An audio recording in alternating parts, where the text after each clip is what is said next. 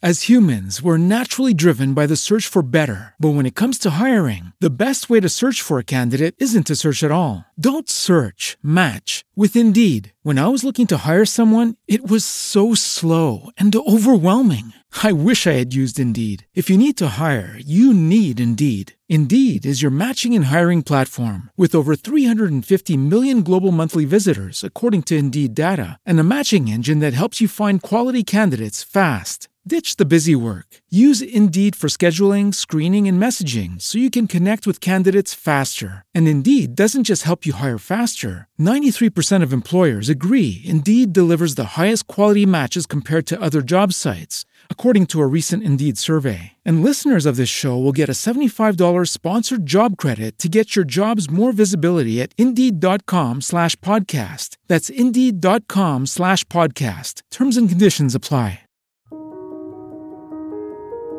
Pranic food, positive pranic food, negative pranic food and zero pranic food. Positive prana means it adds a certain pranic energy to the system when you consume. Negative prana takes away energy from the system. Zero neither adds nor takes away, it's eaten for taste and lethargy. Yeah, people like lethargy, you don't know. Yes, a whole lot of people are telling me, we enjoy sleep. Nobody can enjoy sleep. If you're enjoying sleep, you're not sleeping. Yes or no? You may enjoy restfulness, you may enjoy the after effect of good sleep, that's different. You enjoy restfulness, you cannot enjoy sleep, you fix this in your head. Yes or no? Restfulness must, must for a human being, because rest is the basis of all activity. If there is no restfulness in you, you are not capable of dynamic activity. Yes or no? If you're not rested, can you be active? No. Rest is the basis of all activity. Rest is one thing, sleep is another thing. You must differentiate between the two. Sleep is a certain inertia. The difference between life and death is just this. Life is a dynamic process of the energy. Death is an inertia state of the energy. Sleep is playing between the two. The more you practice that, unknowingly you're inviting death. If you slept for eight hours a day, you're inviting death twenty years earlier or thirty years earlier than what it should have come. If you eat positive pranic food, energy will reverberate in a dynamic way. If you eat negative pranic food, it takes away energy and causes certain deviations in energy. If you eat zero pranic, it brings lethargy and maybe you can eat it for taste to some extent. We look at this classification, what are the foods which fall under this? There's no need to look at the positive because a whole lot of them are positive, I can't produce a list. We look at the negative pranic list, it's a much shorter list, but Unfortunately, it may be a list of all your favorite things too. And top of the negative pranic list is garlic. Garlic is a very powerful medicine.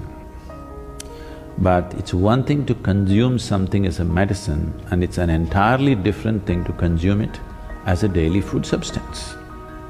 It has many, many medicinal qualities. In Ayurveda and Siddha, we use garlic in a very powerful way for specific ailments.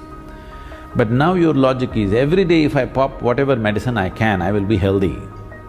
In Ayurveda, we say like this, every root, every leaf found on this planet has some medicinal quality. It's just that only a few we have learned how to use, others we are yet to learn how to use. Otherwise, every one of them has some medicinal quality if we are willing to pay attention and learn how to use them. So now if you want to be healthy, what you do is anyway it's fall time, there's a lot of leaf. Just go and eat as much leaf as possible and also take up a few roots and eat it, you will be very healthy. That's not how it works. Something specific for a specific problem is different. Just generally consuming medicinal substances is a different game, isn't it? Garlic is a very powerful medicine if properly used. Daily consumption, no, no, because it plays on your nervous system big time. It is a very strong nervous stimulant. If you use garlic, your nervous, uh, nervous system gets stimulated in a big way. Anything that stimulates nervous system holds you up for some time and then dumps you. Daily usage of nervous stimulants in any form will slowly get you to a place that you become insensitive to life, that you cannot experience. Now, you're holding dog as the ideal because he's more sensitive than you. His nervous system is far more sensitive than you because he can feel things and know things that you cannot know. This is a higher design than the dog, isn't it so? Garlic, onion, asafoetida, green chilies. Oh, asafoetida maybe you're not used to it, it is something very commonly used in Indian cooking, it's a very strong stimulant. Coffee, tea. Tea means the caffeine tea is the tea. Other things are just placebos okay? They're not tea. You can boil any flower, any leaf, any root and call it tea, that's not tea. Tea means the tea leaf, which is caffeine. All these are nervous stimulants. Once in a way if you drink, they have some benefits. But if it becomes a daily thing, slowly it dulls your nervous system. Your ability to experience life is gone. We are looking at this dimension of the food mainly in terms of your sensitive… sensitivity to life. Largely people are ego-sensitive, they're not life-sensitive, they can't feel life. For them, only their thought and emotion is life because they can't feel life. If you walk out into the forest, you can't feel the tree, that's why you call it a wood. you can't feel the creatures around you, simply because the sensitivity is gone in so many ways. One thing is just the modern life, this television, this traffic, these constant reverberations. One thing I find when I come here is, one thing that makes me get out of buildings in this country is, always something is buzzing, you know, boom, something is going. It has a very bad effect on the human system. See, we are also a kind of reverberation. There must be space to allow our reverberations to grow and spread. Now these machines have such powerful reverberation, constantly boom, something is going on. And on top of it, what we cannot hear, all these Wi-Fis and stuff, they are doing their own thing. Yes? In all this, there is no room for you to become life-sensitive, to sit here and be able to experience the whole universe takes a certain level of sensitivity. I'm talking about nervous stimulants in that context. You are lowering the possibility of experiencing life. See, for example, if you just touch this, not everybody will feel just a touch the same way. Do you know this? It depends on how sensitive your system is. If you feel this, you can know many things if you're willing. So I'm not a coffee hater, all right?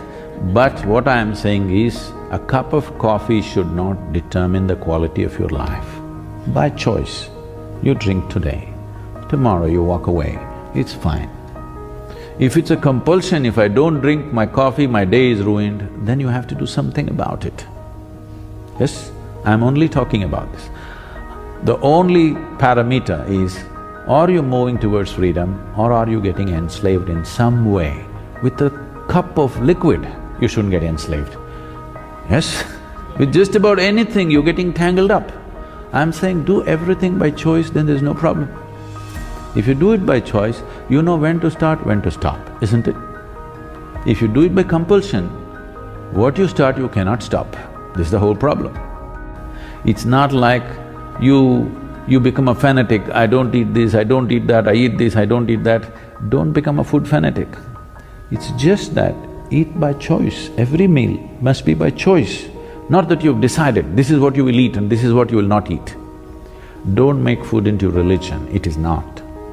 It is a choice and the choice should be according to the needs of the body, not according to social needs, not according to cultural needs, according to the needs of this body, isn't it?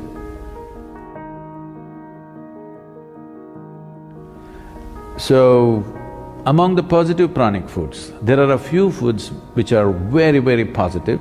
On top of the list is what is called as an ash gourd. I think here they call it a winter melon. It is not of the same potency as we find in India. The Indian ash gourd is like phenomenal. Ash gourd is very positive, black pepper is very positive, Honey is one substance on the planet whose chemical composition is very close to that of human blood, daily consumption of honey can do wonderful things to you. And honey is an extremely good thing to eat, especially if you have children at home. Make honey culture part of your thing. Psychological stability, physical well-being, vitality, all these things can be greatly enhanced simply consuming daily honey.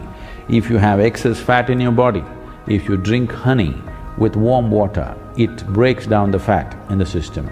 If you drink it with cold water, it'll give you weight.